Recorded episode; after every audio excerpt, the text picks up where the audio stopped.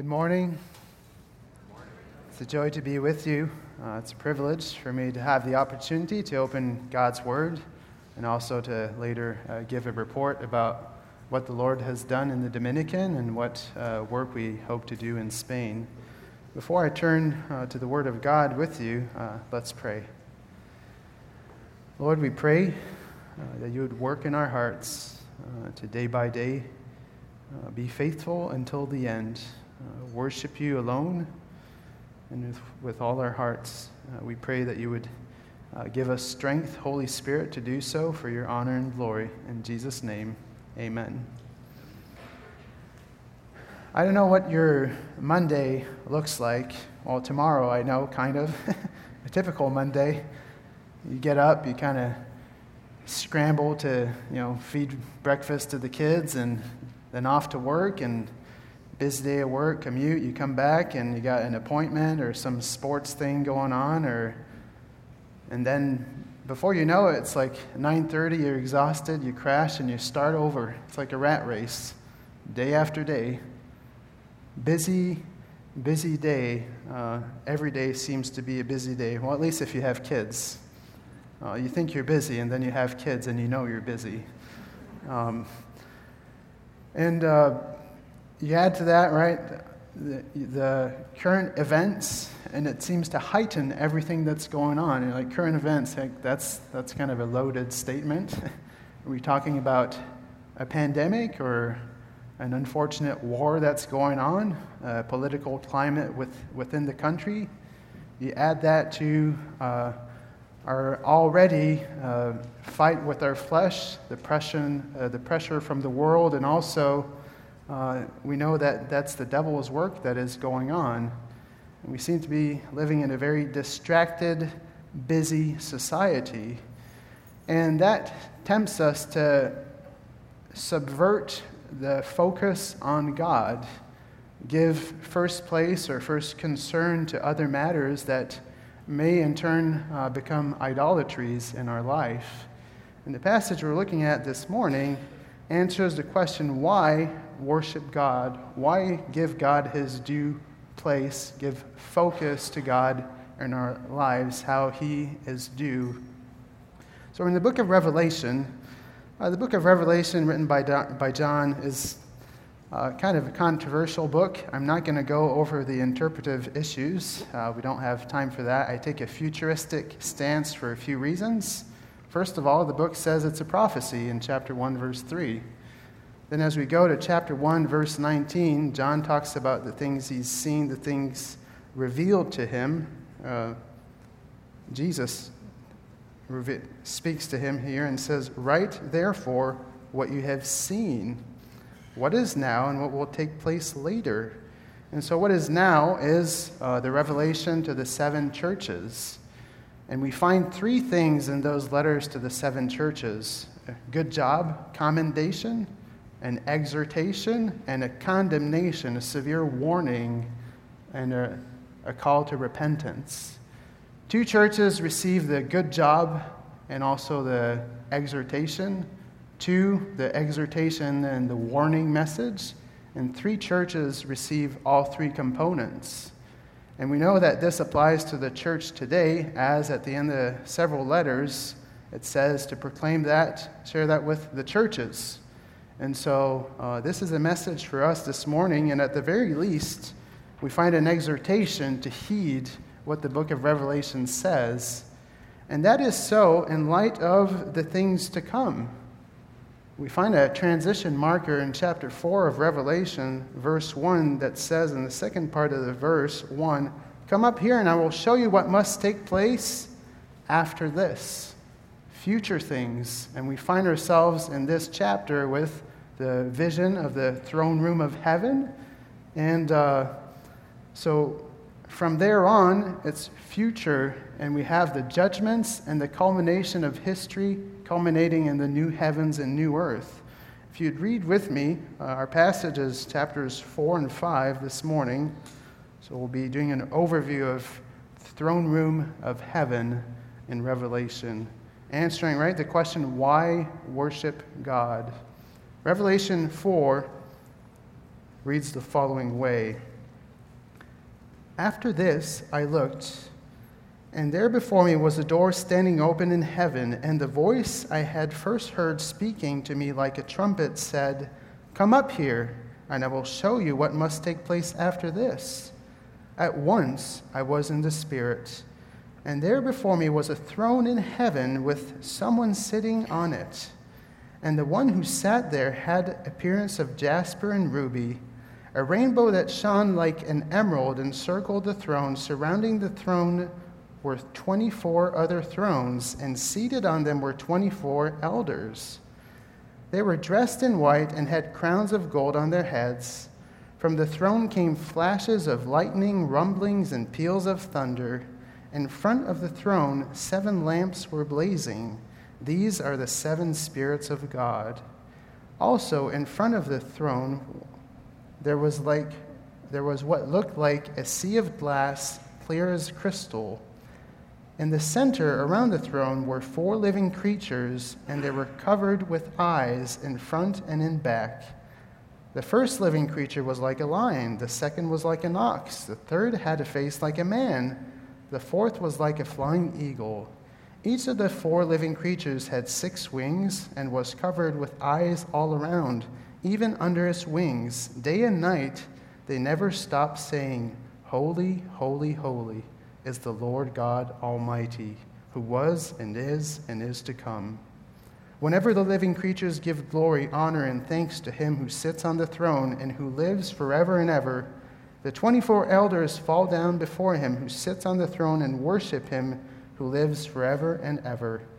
They lay their crowns before the throne and say, You are worthy our Lord and God, to receive glory and honor and power, for you created all things, and by your will they were created and have their being. And so, the, the first thing we see, right, this chapter is about the one who is on the throne. Um, John is invited into heaven, and what does he see? Verse 1, uh, verse 2, pardon me. At once I was in the Spirit, and there before me was a throne in heaven with someone sitting on it. So we have uh, in Revelation a key theme is the throne. 16 of its 22 chapters talk about the throne, and here the throne is mentioned 11 times in chapter 4. It's all about the one on the throne God the Father sitting on his throne. Then we have descriptors of the one on the throne, right? Verse 3 and on had appearance of jasper and ruby, and then the rainbow that shone like an emerald. And those uh, precious stones just describe the radiance and the glory of God. And as we keep reading uh, verse 5, we find descriptors of God's wrath that is about to come upon the world, described through uh, flashes of lightning, rumblings, and peals of thunder. And then, as we keep reading, uh, the verse mentions to us the Holy Spirit. It's kind of a symbolic way uh, that the Holy Spirit is mentioned there. Towards the end of verse 5, it says, In front of the throne, seven lamps were blazing. These are the seven spirits of God. So, why do I say that? Well, as we look at uh, cross reference Revelation 1, verse 4, John to the seven churches, so reads the following To the seven churches in the province of Asia, grace and peace to you from him who is and was and who is to come, so the Father, and from the seven spirits before his throne, the Holy Spirit, and from Jesus Christ, who is the faithful witness. So there is the, what I believe here, the Trinity uh, in chapter 1, verse 4. And so this would be the, the Holy Spirit uh, that we find in Revelation 4 as well. There's further description about God in verse 6. It says, Also in front of the throne there was what looked like a sea of glass, clear as crystal. Now, this sea uh, normally uh, means something chaotic or, or wickedness. But here in this verse, it gives a specific description of the sea, clear as crystal. And so interpreters think that since the sea would have been, or glass would have been semi opaque, and this one is actually clear as crystal, is just speaking of the purity of God. And so we have the one on the throne, pure, glorious, and radiant. And then we're introduced to his subjects around the throne. Verse 4 and the second part of verse 6 and 7 reads the following way. So we go back to verse 4. Surrounding the throne were 24 other thrones, and seated on them were 24 elders. Who are those elders? They might be men or angels. I think they're angels because of a, a cross reference, chapter 5, verse 9. So if you look at verse 9, it's the elders here who are singing a new song, and as they sing, they say, You are worthy to take the scroll and to open its seals because you were slain, and with your blood you purchased for God persons from every tribe and language and people and nation. You have made them to be a kingdom and priests to serve our God. So I think uh, the, the elders are speaking of persons. They're angels, but they're speaking of persons and of, of them. It would appear that they're a high angelic order. And so they are on other thrones around the central throne, right? They're subjects to the one on the main throne. And then we're also introduced uh, to the four living creatures, verses 6 and 7, the second part of verse 6. It says, In the center, around the throne, were four living creatures. They were covered with eyes in front and in back. The first living creature was like a, a lion, second like an ox, third like a man, uh, and then the fourth like an eagle, and that they had wings, right, in verse 8. And those appear to be a, a similar description to what we've read, right? Isaiah 6 or Ezekiel 1. Uh, they're seraphims or cherubims, a high angelic order, the highest angelic order. And so we have angels around the throne worshiping God. Right? The one on the throne, the subjects around the throne, and now we see what the subjects do as we keep reading this portion. If we keep reading verse 8, towards the end of verse 8, it says, Day and night they never stop saying, so there's an endless worship of the one on the throne. And why do they worship him? Well, because he is holy, holy, holy. And holy here, in its basic sense, can also mean you know separated from sin, but it speaks of God's a, of God in a superlative way, in, an, in a very emphatic way, the three times holy. It's a bad illustration, but it's it's a type of emphasis like this one. Your kid really wants something, and they asked you like a hundred times. And then you said yes, and then they asked you again to make sure that they're going to get what they want. It's a very emphatic statement here in the passage about God's holiness, how He is separate from His creation. He is creator over His creation. They worship God because He is holy, but also because He is Lord. He is sovereign. He is almighty God. And because He is eternal, right, who was and is and is to come, and He has life within Himself. He doesn't depend on something exterior to himself for life. And this eternality is stressed by being repeated two other times, once in verse 9 and again in verse 10. So the living creatures are there, and then as well, the 24 elders join in to the worship, right? Verse 10. The 24 elders fall down when the living creatures worship uh, fall down before him who sits on the throne and worship him who lives forever and ever. They lay their crowns before the throne and say, You are worthy. So, why is God worthy of our worship? Well, ultimately, it says here, For you created all things. You are the separate God from creation. You are the creator, the sustainer. He is the potter who has made the clay.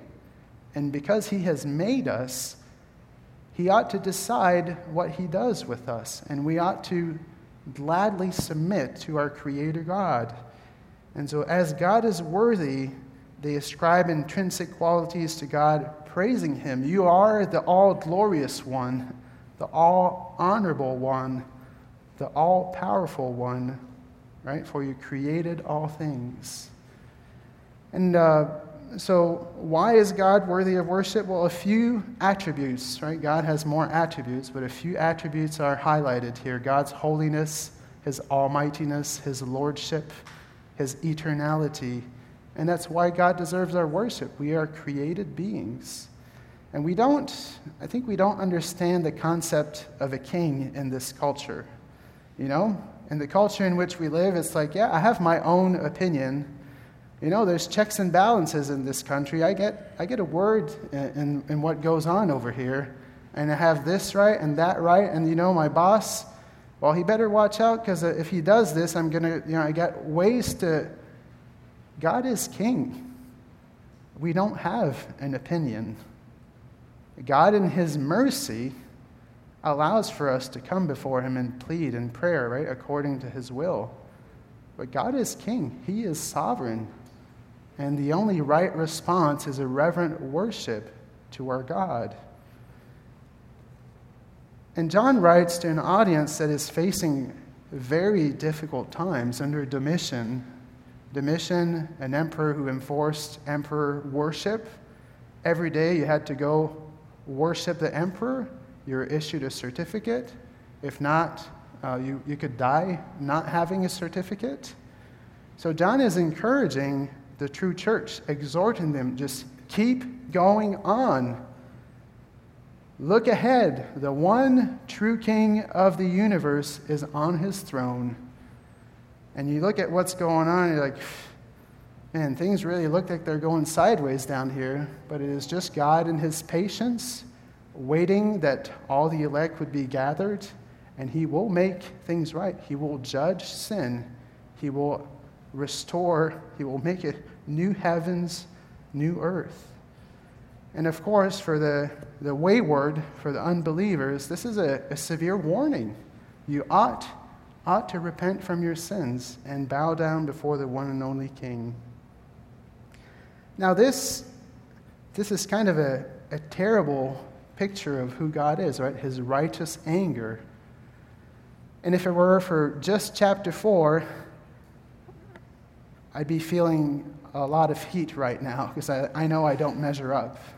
However, uh, in His grace, God, rightfully righteous, and we ought to be thankful for that as well, but in His grace, uh, we find also the second part of the division of the throne room of heaven about the slain lamb. And so we'll turn our attention uh, to chapter 5 of Revelation. If you'd read along with me. Revelation chapter 5 reads the following way Then I saw in the right hand of him who sat on the throne a scroll with writing on both sides and sealed with seven seals. And I saw a mighty angel proclaiming a loud voice Who is worthy? To break the seals and open the scroll. But no one in heaven or on earth or under the earth could open the scroll or even look inside it. I wept and wept because no one was found who was worthy to open the scroll or look inside. Then one of the elders said to me, Do not weep. See, the lion of the tribe of Judah, the root of David, has triumphed he is able to open the scroll and its seven seals. Then I saw a lamb looking as if it had been slain, standing at the center of the throne, encircled by the four living creatures and elders. The lamb had seven horns and seven eyes, which are the seven spirits of God sent out into all the earth. He went and took the scroll from the right hand of him who sat on the throne, and when he had taken it, the four living creatures and the 24 elders fell down before the Lamb. Each one had a harp, and they were holding golden bowls full of incense, which are the prayers of God's people. And they sang a new song, saying, You are worthy to take the scroll and to open its seals, because you were slain. And with your blood you purchased for God persons from every tribe and language and people and nation. You have made them to be a kingdom and priests to serve our God, and they will reign on earth. Then I looked and heard the voice of many angels, numbering thousands upon thousands and 10,000 times 10,000, they encircled the throne and the living creatures and elders. In a loud voice, they were saying, Worthy is the Lamb who was slain to receive power and wealth and wisdom and strength and honor and glory and praise. Then I heard every creature in heaven and on earth and under the earth and on the sea, and all that is in them, saying, To him who sits on the throne, to the Lamb be praise and honor and glory and power forever and ever. The four living creatures said, Amen, and the elders fell down and worshiped. So we turn to chapter 5, and there's, there's a crisis in chapter 5.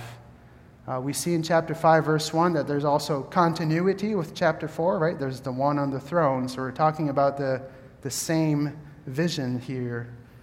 And the crisis is uh, John weeping that no one is qualified, no one is able, no one is worthy to open the scroll. And you're like, well, what's, what's the big deal here, anyways? No one can open a scroll. So what? Well, the scroll contains uh, history's consummation, the final judgments, and also the establishment of, culminating in the establishment of the new heavens, new earth and so it's a big deal uh, that we cannot have this revelation. But not only that, the fact that no one could open the scroll means no one can carry out the judgments and also final victory over sin and death. And of course, as we've read, uh, an elder tells John, verse 5, don't weep. The Messiah, right? the Messiah has, con- has, has conquered the lion of the tribe of Judah, the root of David. So we see in verse 6 uh, the lamb that is slain but standing. So he, he is the victorious lamb who has died but also resurrected. And because of that, he is worthy to, to take the scroll from the Father's right hand. And in verse 7, as he takes the scroll, it's the Father entrusting his plan to the qualified, victorious Christ to carry out the judgments and his plan, right, since eternity past, not only to judge the earth, but also to carry out through the new heavens and new earth.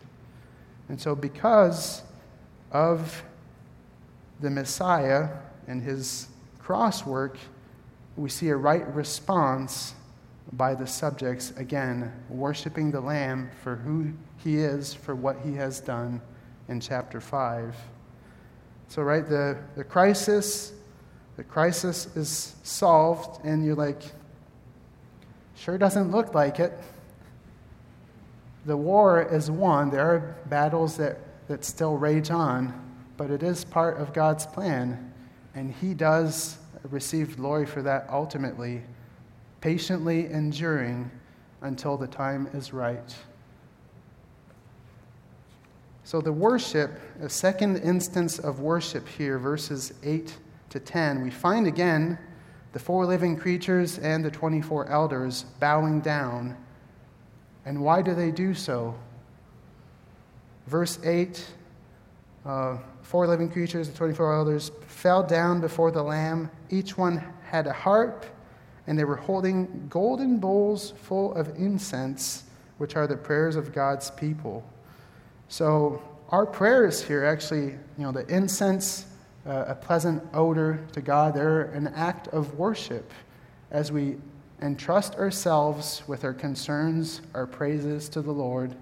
They have those, and along with that, they sing a new song, a new song to the, the resurrected Christ right? You're worthy. Why? Why is Jesus worthy of worship? Verse 9. Well, because you were slain, with your blood you purchased for God persons from every tribe, language, people, and nation. Jesus is worthy, and he's not a mere local God. He is the only substitute for our sins. He is worthy for all creation, the one and only way to God. And so he is worthy. He has purchased people from every tribe, language, people, and nation. Another reason verse 10 gives us You've made them to be a kingdom and priests to serve our God, and they'll reign on earth. So, we as priests, we have a direct access to God the Father through Jesus Christ. So, He is worthy, having given us that access. And we will one day reign under Christ along with Him as well. So, He is worthy. And He made us priests to serve God, right? We're not an end in and of ourselves. Our worship is proclaiming truth to God about Him, but also uh, a living sacrifice, as we know in Romans 12:1. And the passage actually keeps going on through a climactic uh, culmination. Now we have a third instance of worship, and we find not only the living creatures, the elders, but countless angels, millions upon millions of angels worshiping the Lord for his work. Verse 11. Right? Then I looked and I heard the voice of many angels numbering thousands upon thousands and 10,000 times 10,000. And they encircled the throne, the living creatures, and the elders. In loud voice they were saying, Worthy is the Lamb who was slain so, because he was slain, he is worthy of our worship. And we praise him as the all powerful, all wealthy one, all wise, strong, honorable, and glorious one, because he deserves it. I've never been at a T4G, but I've heard you have like 10,000 Christians or so singing together. And you got people who sing who aren't exactly a, a pleasant sound, but it is a, a worship to, to the Lord, and that is an awesome thing, whether one has nice voice or not. But just imagine millions of angels. You know, you don't have 10,000 people who are imperfect. You have holy angelic beings all together worshiping the Lord God Almighty and His Son for His cross work. Don't you look forward to that? I mean, it's going to be awesome just worshiping together uh, with you this morning is such an uplifting experience as we focus on God. Millions upon millions will be together worshiping God. Then the final climactic worship event in this passage we find in verse 13 and 14. And so, what we see here is every creature in heaven and on earth and under the earth and on the sea and all that is in them. Whether you're a Christian or you're not, from the pit of, of hell or with our Lord in heaven, you will bow down before Jesus. And so, this is a call uh, for you if you don't know the Lord Jesus Christ. He has a righteous wrath, and He will judge every unbeliever. And so, just Take advantage of his mercy that still is out there while there is time. And for us believers who struggle with our weak flesh and prioritizing or giving an idolatrous place to this or to someone, maybe we refocus and give, give God his, his right place, uh, his first place as our one and only God in our lives. And so they worship the one on the throne and the Lamb, saying, be, I'll just read it, saying, To him who sits on the throne and to the Lamb be praise and honor and glory and power forever and ever. The four living creatures said, Amen, and the elders fell down and worshiped. So we look back at our initial illustration, and we have a busy day, right? And you, there's two ways about which we can go uh, our busy days. You just frantically get about your taking care of your kids, feeding breakfast, and you're impatient, and so you, you scream at them, come on, I got to get to work, or, or something, right? And you just hang out with your buddies at work, and it's all good, and you have your hobbies, and I think you know where I'm going with this, right? There's, a, there's another way to go about my, my everyday. And we're doing the same thing every day.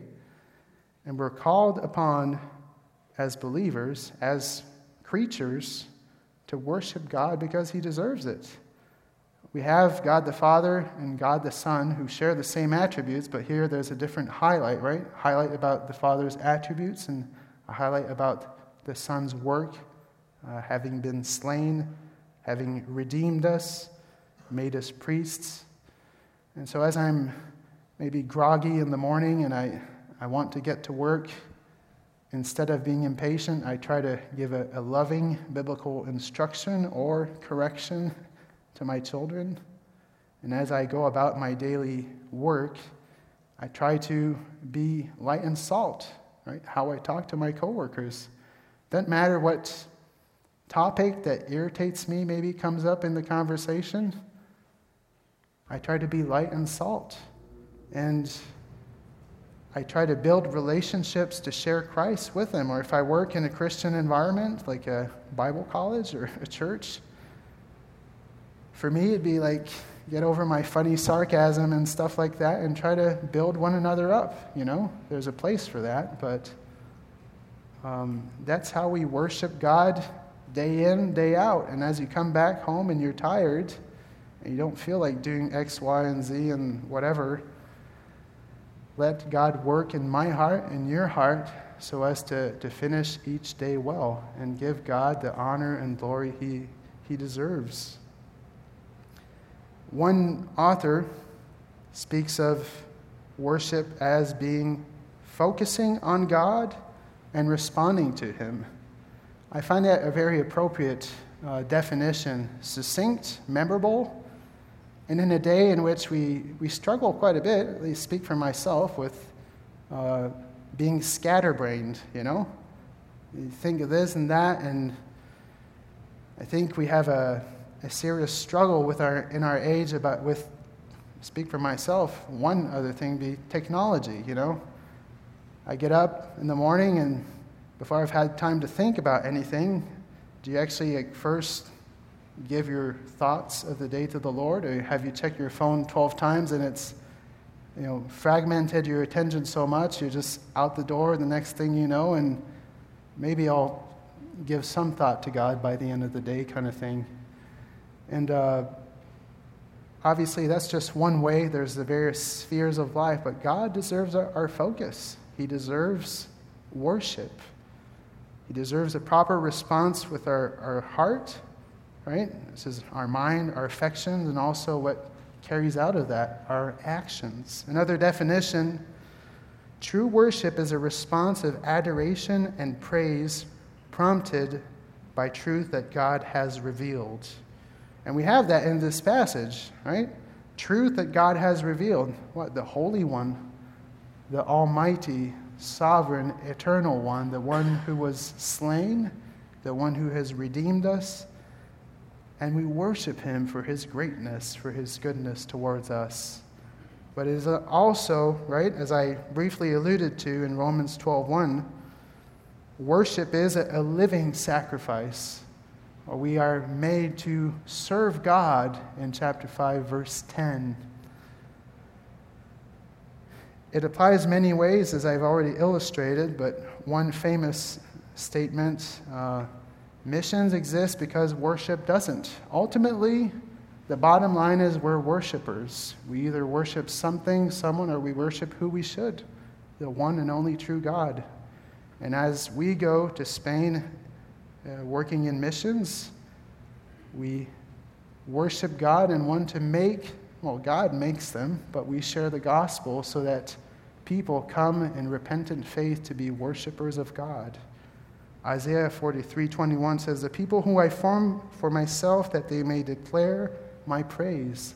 That is why we've been created. So again, we worship God. Why? Because He's our Creator, because He's our Savior, He's our Lord. And may we not be distracted. May we use much self control so that we can give God his, his right reverent worship he deserves. And may the Lord help us as we're weak, as we sin, to, to get up and keep on the fight till he comes back. May the Lord bless his word uh, in our lives this week. Amen.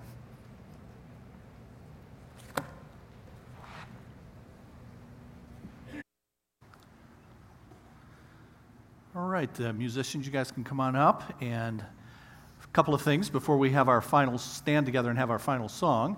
And that is, uh, let's, uh, during our refreshment time, make sure you get by if you can and uh, see Jeremy and Amy. Thank them for being with us. Thank Jeremy for his ministry to us.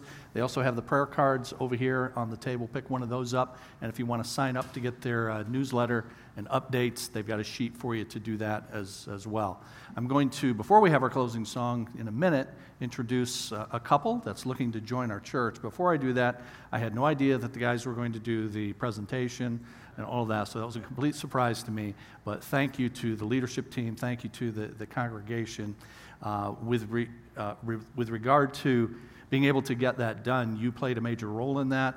In the acknowledgments to the paper, I actually mention our congregation and thank the Lord in that for you because you have made my work a joy and not a burden. So thank you for doing that. Thank you for that uh, presentation. And you can forego the whole doctor uh, thing. Pastor Ken is, is good. Back in the first week of April, when I got by the oral examination and it was clear I was going to be able to graduate, I told Kim, You have to call me doctor. Now, and I don't remember anything after that. Uh, I came to a few hours later. But later that week, I was at a restaurant and I saw have you ever seen that they actually make a brand of root beer, a can of root beer, Dr. Brown's root beer? And I bought one. and it sits in our refrigerator, and Kim has to look at it every time she opens the, uh, the refrigerator. All right, James and Erica, if you guys will come, come on up. This is James and Erica Donovan, and they have two little ones, uh, Ellie and Judson. They have been attending since February. They found uh, early this year uh, themselves uh, looking for a church. A friend of their, theirs heard about us through a pastor friend of mine. Uh, the friend came, invited them to come the following week, and you guys have come, I think, every week uh, pretty much since then. And taking a good look, it happened in God's good providence that we were doing our four week newcomers orientation at the very time they started to come. So they were able to take those four weeks, get a good uh, uh, instruction on what we are about and what we believe and why we do things the way we do. So they're able to make an informed decision about joining our church. We have heard their testimonies of salvation and baptism. They've signed our membership covenant. So we are recommending them for membership in our church. All in favor of receiving James and Erica into membership signify by saying amen. Amen. Any opposed? Say no. All right. Well, and likewise, as you're trying to get by to see uh, Jeremy and Amy, do the same for uh, James and Erica and welcome them into our fellowship. Let's stand together for our closing song. Thanks, guys.